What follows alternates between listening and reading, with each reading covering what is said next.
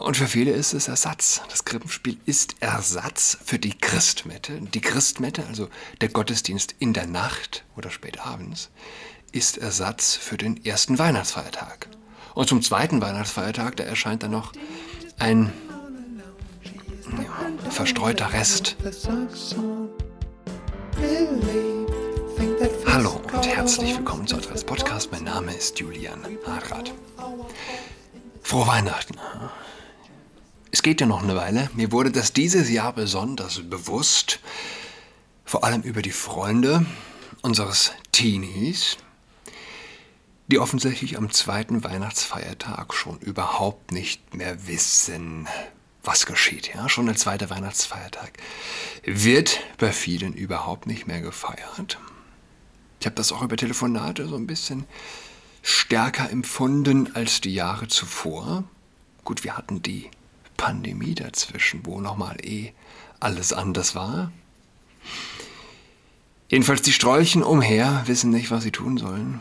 Christliche Traditionen sterben. Ja? Wann sterben sie? Ich denke spätestens, wenn eine Generation, die selbst schon als Kind nicht mehr gewisse Riten gefeiert hat, beziehungsweise die dann auch völlig entleert waren, äh, die Riten oder Bräuche, die sie gefeiert haben, wenn etwas nicht mehr als Kind erlebt wurde, dann verliert man auch das Gefühl davor, äh, dafür, man verliert die Sehnsucht, etwas weiterzugeben. Alles ist intensiver in der Kindheit, alles ist glänzender. Die Kindheit ist per se ein paradiesischer Ort und wer zur Zeit, äh, zu Zeiten äh, des Paradieses, als man im Paradies lebte, nicht Weihnachten vernünftig gefeiert hat, und nur noch, sagen wir, ein paar Kerzen angezündet hat, der wird als Erwachsener die Sehnsucht ebenfalls nicht mehr in sich tragen, es seinen Kindern weiterzugeben. Die Weihnachts... Ah, die Weihnachtszeit reicht von der ersten Vesper der Geburt des Herrn bis zum Sonntag der Erscheinung, Erscheinung des Herrn, 6. Januar,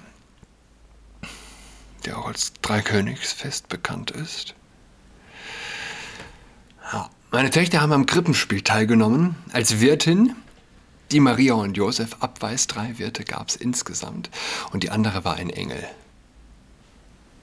Engel gibt es gar nicht weiblich, ne? Das ist auch schon mal ah, ah, ein interessanter Fakt. Ehre sei Gott in der Höhe und Friede den Menschen auf Erden war ihre Line. Das war das erste Krippenspiel nach drei Jahren und das war überhaupt für mich als Spätkonvertit das allererste Krippenspiel, das ich gesehen habe. Und ich habe die Kirche schon voll erlebt, aber was da los war, ich hätte es mir nicht vorstellen können. Es ist auch keine sonderlich gigantische Kirche. Ich schätze, es waren knapp 1000 Menschen da. Ich saß auf dem Boden. Menschen, die das gesamte Jahr über nicht in die Kirche gehen. Ja? Man spürt dann auch diese gewisse Irritation, wenn dann doch irgendwie religiös was passiert, wenn der Priester sich zu Wort meldet, einen Segen spricht, Gebete, das Vaterunser dann gebetet wird. Hä, was, was ist denn jetzt los? Ja? Und für viele ist es Ersatz. Das Krippenspiel ist Ersatz für die Christmette. Die Christmette, also der Gottesdienst in der Nacht oder spät abends, ist Ersatz für den ersten Weihnachtsfeiertag. Und zum zweiten Weihnachtsfeiertag, da erscheint dann noch ein ja, verstreuter Rest. Auch einige, die die Christmette als Ersatz für den ersten Weihnachtstag, äh, Weihnachtstag verstanden haben, wohlwissend, wohlwissend, dass nur der erste und der zweite Weihnachtsfeiertag gebotene Feiertage sind. Also, wo sozusagen die Sonntagspflicht herrscht. Was nicht für die den abendlichen Gottesdienst gilt, nicht für die Christmette. Ich hoffe, ich rede jetzt kein Quatsch, aber ich, ich bin mir eigentlich recht sicher. Wie gesagt, ich bin erst als 24-Jähriger katholisch geworden. Aber wer, äh, ja, wer, wer als Kind nur noch das Krippenspiel kennt und nie eine Christenmette und nie ein Hochamt am ersten Weihnachtsfeiertag erlebt hat, der kennt halt nur Theater. Der kennt Weihnachten nicht mehr. Und wer nicht am zweiten Weihnachtsfeiertag in die Kirche gegangen ist, der kennt Weihnachten auch nur noch so halb. Ja. Es, gibt, es gibt eigentlich nichts Heilsameres als den zweiten Weihnachtsfeiertag. Wo also einen Tag nach Jesu Geburt es gleich grausam und blutig zugeht, wo die Kirche den ersten Märtyrer feiert. Stephanus, den sie vor die Tore der Stadt treiben und steinigen. Es geht los mit, er fing an, mit ihnen zu streiten. Nee, erhoben sie sich, um mit ihm zu streiten, zu diskutieren. Und sie konnten seiner, weiß nicht, seiner Weisheit nichts anhaben. Und sie wurden wütender und wütender, bis sie ihn letztlich, man kann sich gut vorstellen, wenn du mit Vogue-Menschen redest. Hätten sie die Macht, würden sie dich auch raustreiben und steinigen. Was würde sie mehr erregen, als wenn du sagst, es gibt Mann und Frau? Was würde sie wütender machen? Fast nichts, oder? Treiben also Stephanus vor die Tore der Stadt.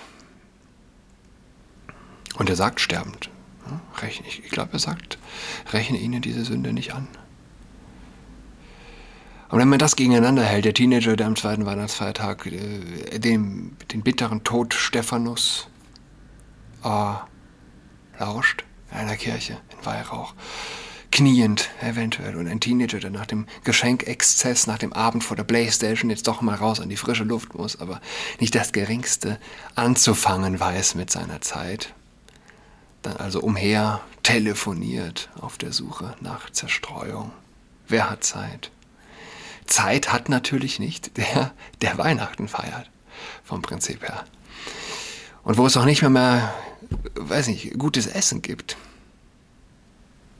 in gewisser Weise, ist es, ist es unerklärlich, wie die Menschen das Geschenk des Weihnachtsfestes aufgeben. So einfach, so ohne Zwang.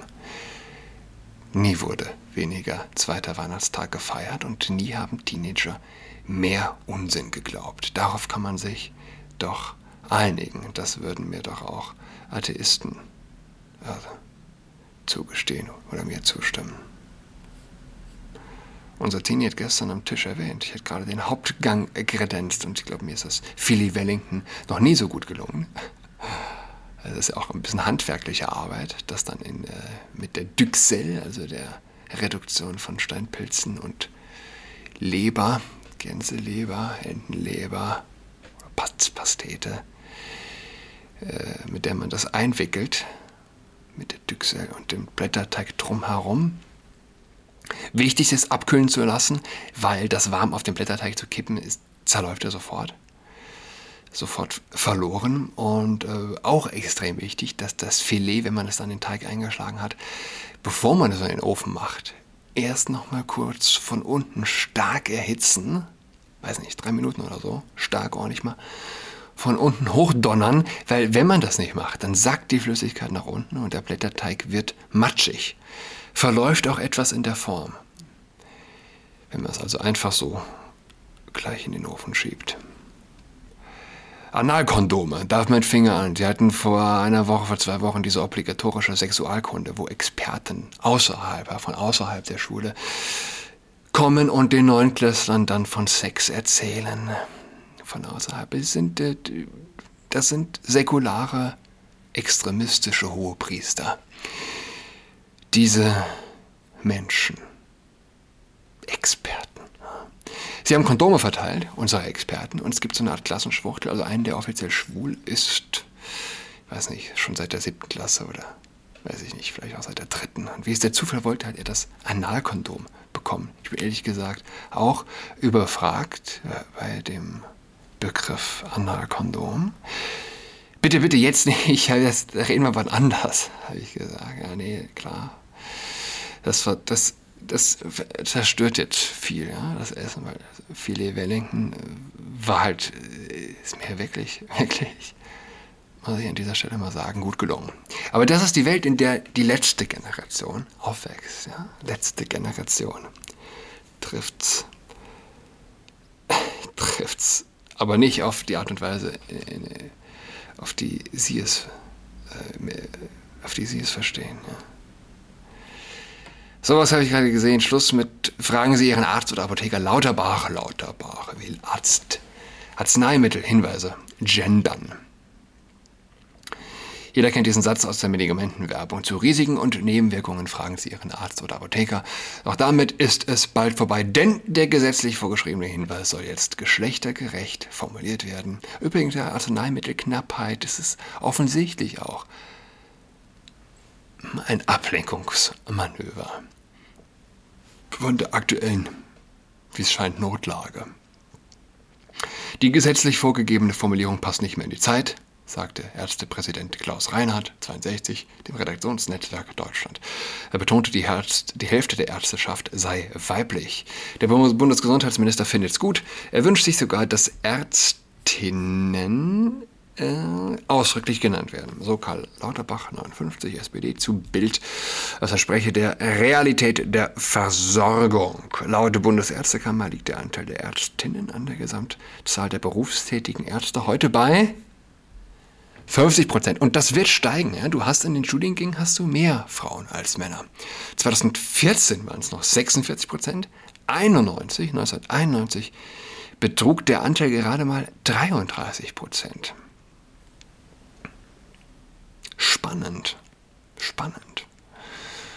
Ich habe mich das schon oft gefragt, wer hat mehr versagt, Ärzte oder Journalisten in der Pandemie? Vielleicht ja, ist es bezeichnend für eine kranke Gesellschaft, wenn auch die Ärzteschaft das Gegenteil von gesund bedeutet. Und das liegt nicht an dem hohen Anteil von Ärztinnen, obgleich es natürlich interessant wird, wenn das mal 60, 70 oder wer weiß, 80 Prozent ist es wirklich möglich, dass, wenn man sich die aktuelle Entwicklung anschaut, ganz offensichtlich, Mädels schreiben bessere Noten in der Schule. Es ist schwierig, einen Medizinstudienplatz zu bekommen.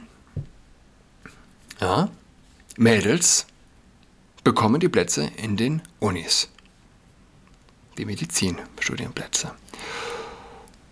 Ja. Es ist jedenfalls ein Qualitätsmerkmal in Zukunft. Denn wenn ein Arzt nicht gendert, und ich fühle mich erinnert an toxische Weiblichkeit, an überhaupt toxische Weiblichkeit, die auch sich hier hervortun muss.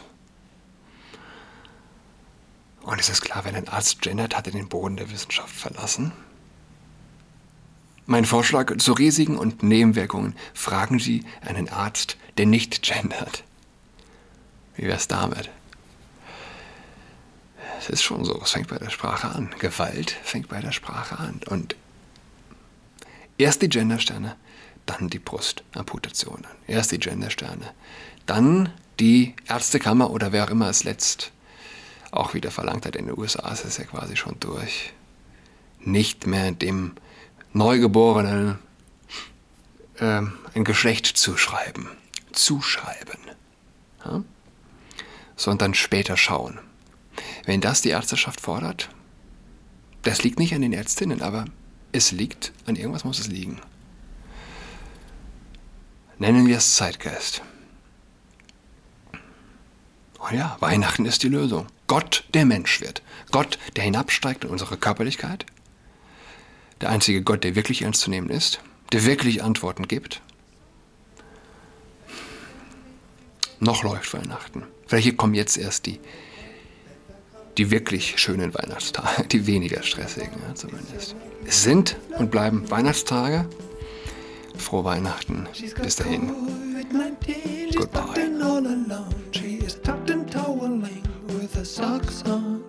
She's got COVID-19, she's tucked in all alone. She's tucked and toweling with her socks on.